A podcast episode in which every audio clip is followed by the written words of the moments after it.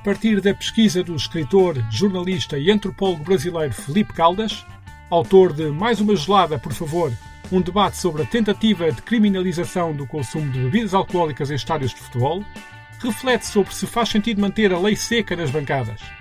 O ponto de vista da Paraíba, para uma volta ao mundo onde se fala de liberdades e restrições, mas também de festa, boêmia e socialização.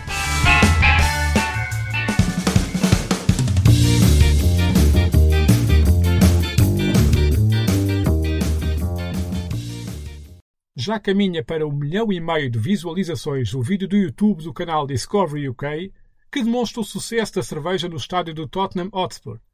O clube tem a sua própria marca e um inovador sistema de servida geladinha que permite fluir o serviço ao ponto de vender uma média de 23 mil cervejas por jogo. Mas a Inglaterra podem beber durante o encontro? Sim, podem. É um daqueles casos onde dava jeito de escutar por cá o clichê do vejam como fizeram os ingleses. Mas não é em Londres o ponto de partida para esta reflexão. A busca sobre o tema do álcool nos estádios levou-me a João Pessoa, na Paraíba. Mais concretamente ao artigo Mais uma gelada, por favor, um debate sobre a tentativa de criminalização do consumo de bebidas alcoólicas em estádios de futebol, de Felipe Caldas, que se encontra disponível para consulta online, por exemplo, no site da Ludopédio. O link está na versão escrita deste episódio em tomadeira.substack.com.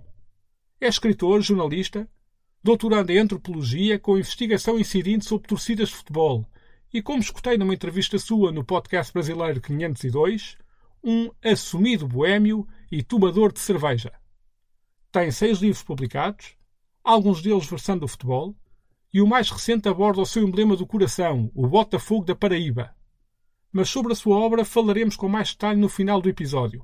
Para já, vamos à pesquisa que deu a conhecer em 2020 e que resultou da observação de grupos de adeptos de vários clubes no contexto da proibição da venda de álcool nos estádios. O cenário é o Brasil, mas vejam lá se não há pontos de encontro com realidades bem próximas de nós. Então vamos lá, por etapa. Minha pesquisa de campo foi com, a, com as torcidas do Botafogo da Paraíba, que é o a, que é aqui de João Pessoa, a cidade onde eu, onde eu pesquiso e tal.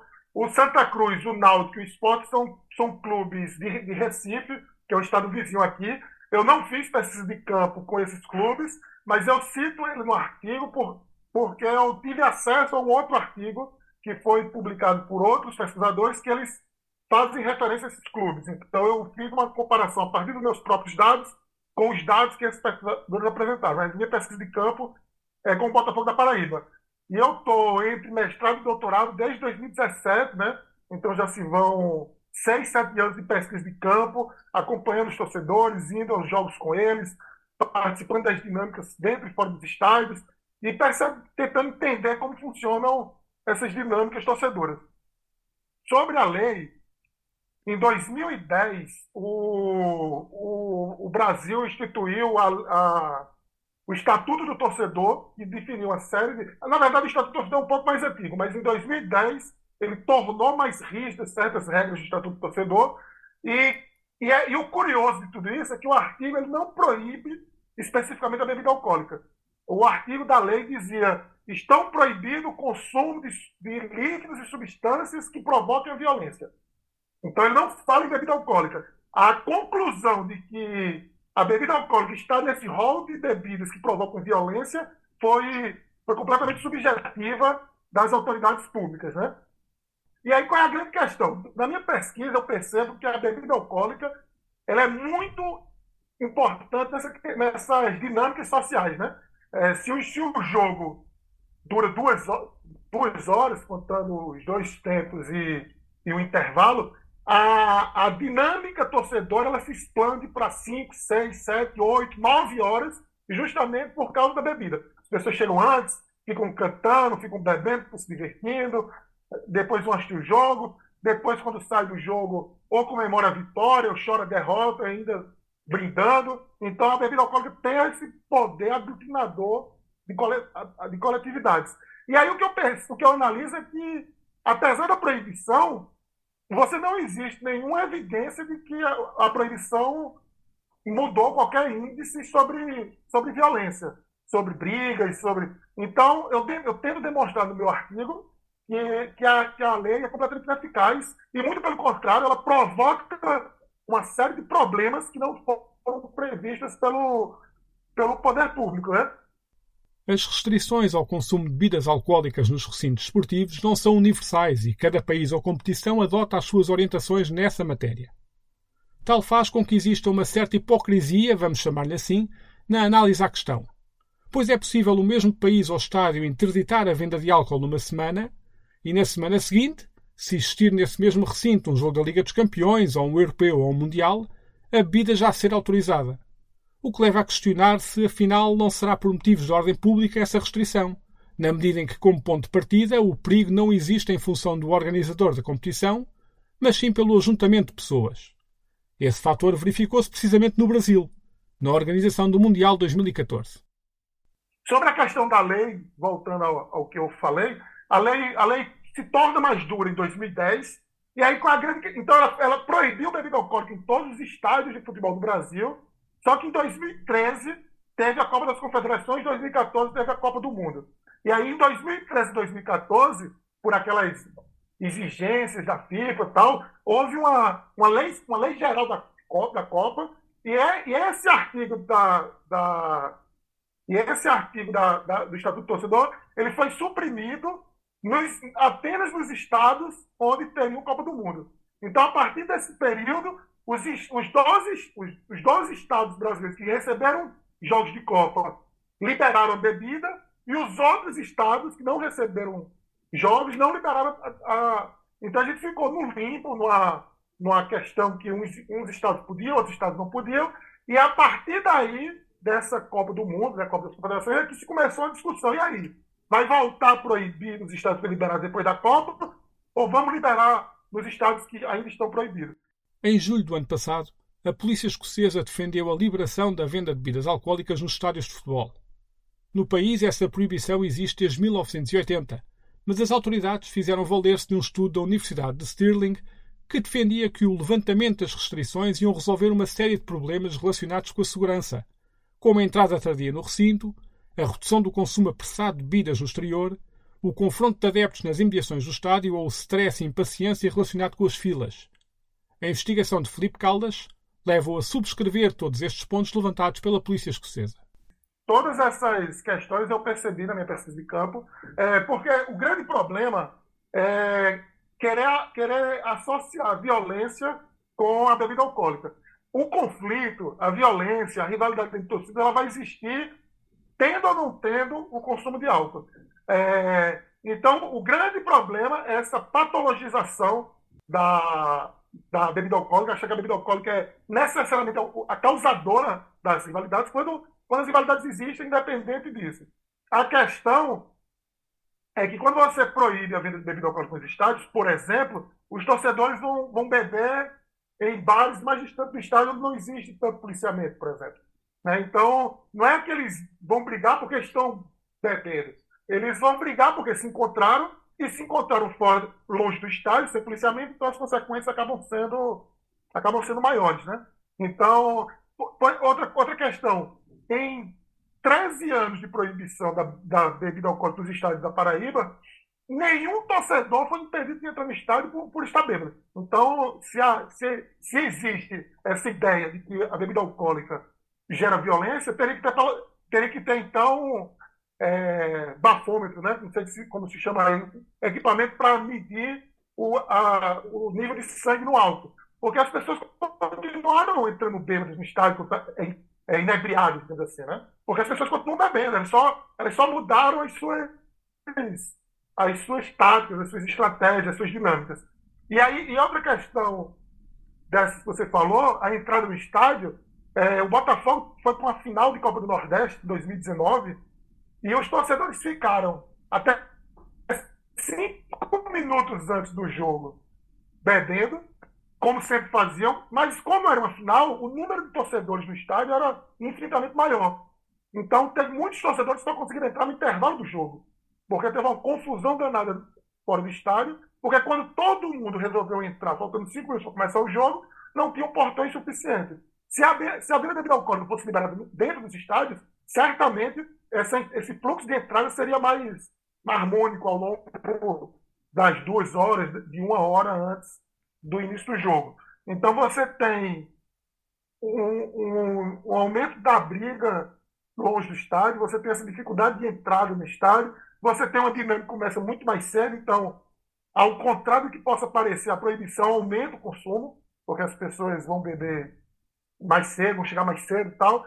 E, e tem essa coisa também do, de uma certa diáspora torcedora, né? Quando você proíbe um torcedor de ocupar um espaço que ele costuma sempre, quando ele costuma sempre ocupar, essa, é, ele vai em busca de outros espaços, e nessa busca de outros espaços é onde pode ter os encontros com, com grupos rivais. Né?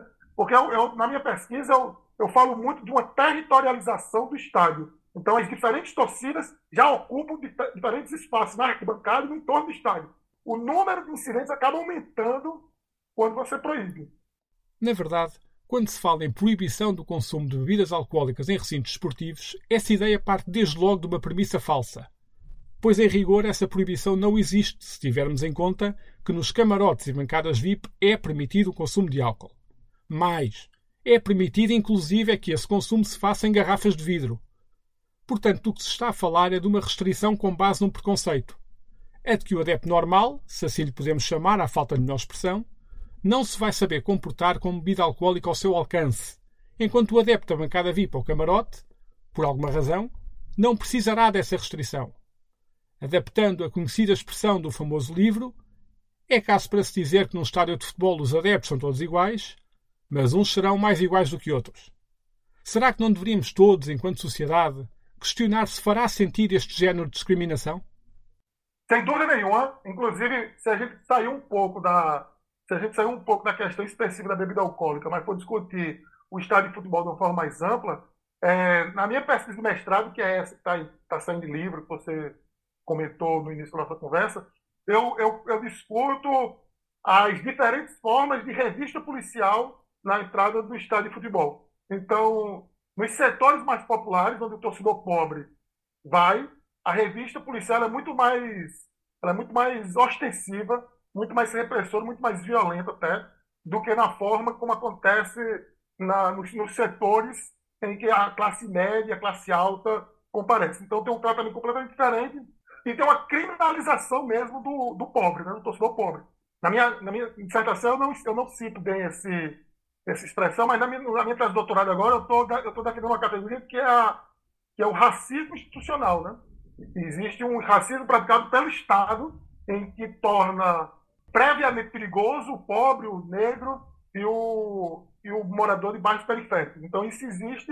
E a própria lei, como eu cito no artigo, a própria lei tem essa questão criminalizadora até, porque ela libera cerveja, que é, que é, chama, que é imaginada como uma bebida mais de classe média, mas proíbe a cachaça, né?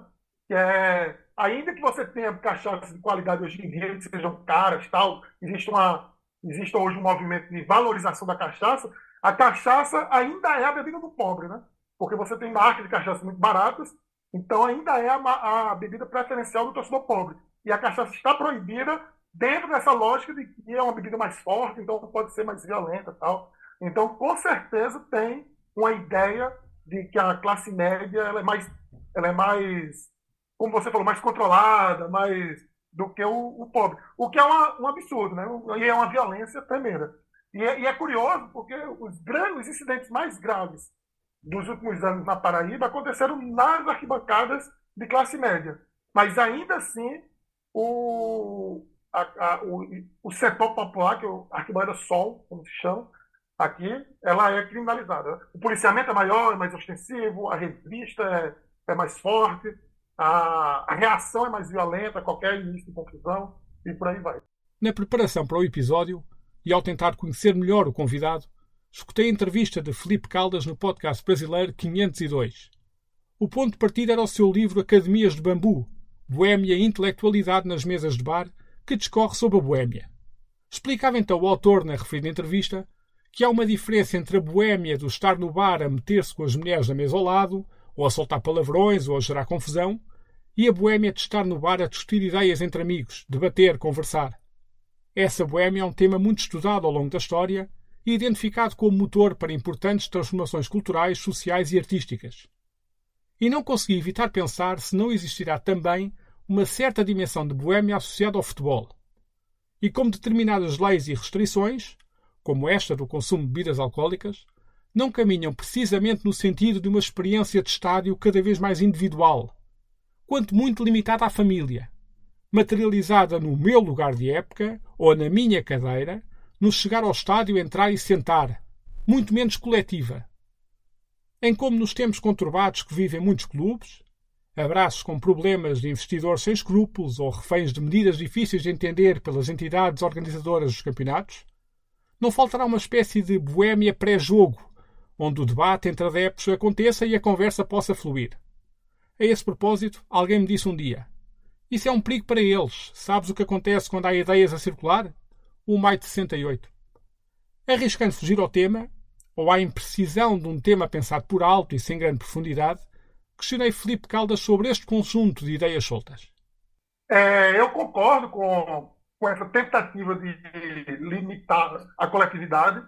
Isso é uma prática que eu percebo. Eu não posso falar da realidade nacional, se isso acontece em outros estados e tal, mas o, que, mas o fenômeno que eu percebo na minha pesquisa é que, apesar dessa tentativa de limitação, ela não é, não é eficaz as, as coletividades de torcedores não deixaram de se reunir por causa das, das limitações. Elas só buscaram novas alternativas. Então, por exemplo, a torcida jovem do Botafogo, que é uma torcida organizada com pesquisa, é, se antes ela, ela bebia na porta do estádio, hoje ela bebe numa praça. Ela bebe numa praça que fica a dois quilômetros do estádio, então eles, eles vão, vão encher a cara no sentido, sem ser pejorativo, mas eles vão beber, fazer festa nessa praça, depois guardam suas coisas e, e, vão para o estádio depois de terem bebido e entram na, na arquibancada. Então, eu concordo que existe uma tentativa de, de descoletivizar, por assim dizer, as, as torcidas, mas eles falham miseravelmente, né? Porque é isso. Não, eu não percebo uma, uma perda da coletividade torcedora, pelo menos nessas nessas agremiações, nesses grupos de amigos tal. É, o que eu percebo é uma, é uma quebra de dinâmica mesmo. É, e é isso que, eu, isso que torna a lei ineficaz. Porque você não vai proibir ninguém de entrar tendo bebida. Você não vai conseguir isso. Isso, é, isso a não ser que você coloque o bafômetro. Porque você só vai modificar as dinâmicas das, das torcidas. E esse é um dos problemas que, que, eu, que, eu, que eu analisei. Porque se, se você bebe sempre no mesmo lugar, perto do estádio, aquele é um ambiente acaba sendo mais controlado, mais vigiado, então é menos, é menos tem menos possibilidade de acontecer uma, uma briga ali. Se você, se o, se o, o, o grupo de torcedor está bebendo numa praça e naquela praça onde não tem polícia, onde não tem nada, passa um grupo adversário, a briga vai, vai acontecer, a disputa, pista tal, vai acontecer de uma forma muito mais livre, né? muito menos, muito, muito menos controlada. Mas, enfim, é, para resumir é isso. Eu, eu acho que existe essa, essa tentativa de controle, mas os torcedores não são facilmente domados. Eles vão mudar as estratégias, vão subverter a lógica, né? Eles vão pegar uma rua, vão ocupar essa rua e vão beber no meio da rua até poderem ir para o entorno do estádio. É muito, é muito curioso o estádio Almedão, que é o estádio onde o Botafogo joga, e isso é um dado que está na minha pesquisa de doutorado, que ainda não foi publicado, né? Quando estou escrevendo, porque é um, é um estádio extremamente inóspito do ponto de vista assim, de ser, de ser acolhedor, porque faz um calor imenso, tem um sol tremendo, mas tem uma, uma árvore, uma castanhola, super frondosa, no meio do nada, no terreno, e essa castanhola é suficiente para redimensionar o entorno do estádio. Então, não é proibido beber dentro do estádio, não tem problema. A gente vai botar uma, uma, um caldeirão de feijoada dois isopores de cerveja debaixo dessa, dessa árvore, vão beber de 11 da manhã até 4h55 da tarde, e 5 da tarde vai estar dentro do estádio. Então a festa acontece, a música acontece, os brindes acontecem, só não acontece dentro do estádio porque, a, porque o poder público acha que isso vai provocar a violência. Uma notícia de março deste ano deu conta de que a Liga Portugal pretendia introduzir a venda de bebidas de baixo teor alcoólico nos estádios. A intenção foi reforçada recentemente integrada num conjunto de medidas a serem tomadas para a nova época. Contudo, tendo como ponto de observação as primeiras eliminatórias da Allianz Cup, a proibição mantém-se. Enviei um pedido de esclarecimento para a Liga Portugal, por e-mail, referindo a gravação deste episódio, mas ao fim de quatro dias de espera não existiu qualquer resposta ao contato. O mais recente livro de Felipe Caldas chama-se O Belo e as Suas Torcidas. Foi lançado há pouco mais de um mês e é apresentado pelo Jornal da Paraíba como sendo uma obra que fala de pessoas que se juntam em três grupos diferentes para torcer pelo Botafogo da Paraíba, carinhosamente chamado de Belo, e a partir disso estabelecem formas plurais de organização para se divertirem, encontrarem-se nos estádios, fora deles e em outras cidades do país. Veio juntar-se a outras obras já lançadas pelo autor, como Além do Futebol, Paixões, Dores e Memórias sobre um Jogo da Bola, ou Um Menino que Queria Jogar Futebol, uma história de fé e superação convidei Felipe Caldas a falar mais sobre esses trabalhos. Bom, esse trabalho, o Belo e Suas Torcidas, é, é uma adaptação né, da minha dissertação de mestrado. Eu defendi ela em 2019 e acabou demorando um pouco para sair por causa da questão da pandemia, mas eu fiz todo um trabalho de atualização dos dados, então ele está tá sendo bem, bem atualizado.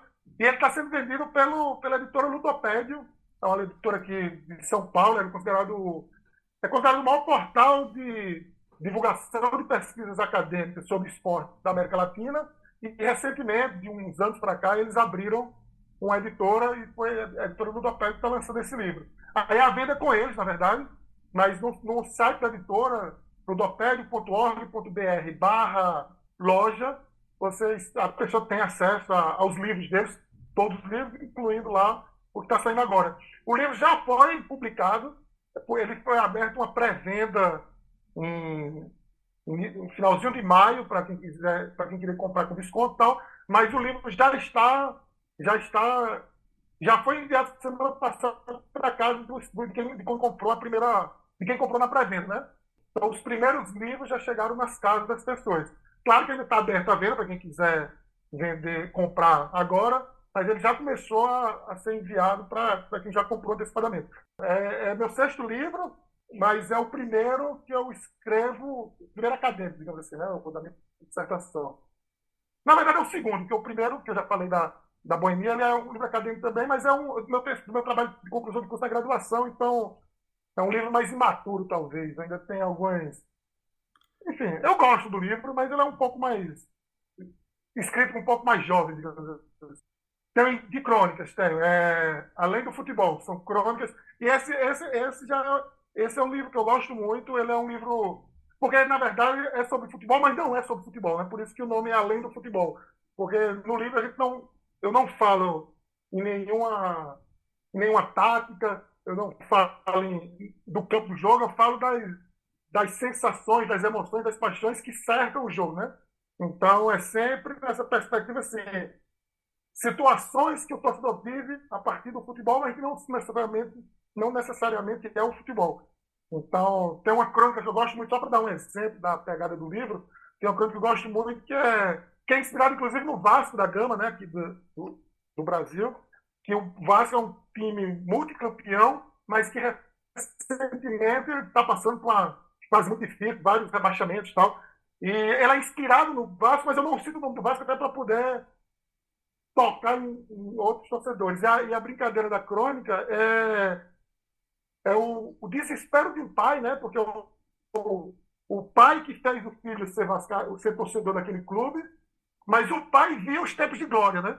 E o filho não viu, porque o filho já, como é mais novo, ele já chega no momento em que o clube está em decadência. Então a, a crônica é isso, é ele, o sofrimento de um pai logo após o rebaixamento, ao reconhecer que foi ele quem levou o filho para torcer para aquele clube, mas ao contrário dele que viu os tempos de glória, o filho só tem os, já está no tempo das tragédias, né? Então é, é só um exemplo da, de uma das crônicas que não que é o futebol, mas é o, o entorno do futebol, né?